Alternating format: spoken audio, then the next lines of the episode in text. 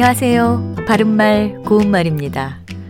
과학기술이 나날이 발전해가면서 우리 생활 속에서도 문명의 이기를 점점 더 편리하게 이용할 수 있게 됐습니다.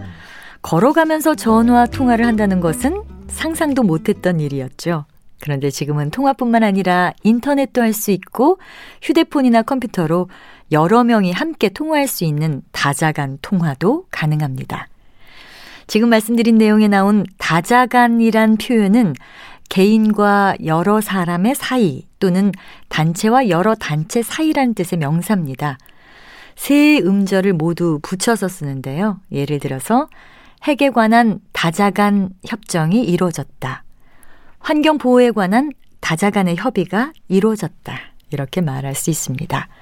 다자 외에도 일정한 관계에 있는 두 사람이나 두 개의 사물을 가리키는 것으로 양자라는 표현도 있습니다.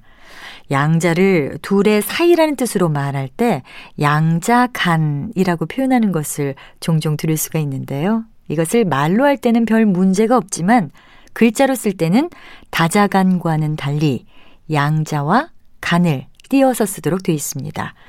양자간에서 간은 의존 명사이기 때문에 앞에 오는 양자라는 명사와 띄어서 쓰는 겁니다.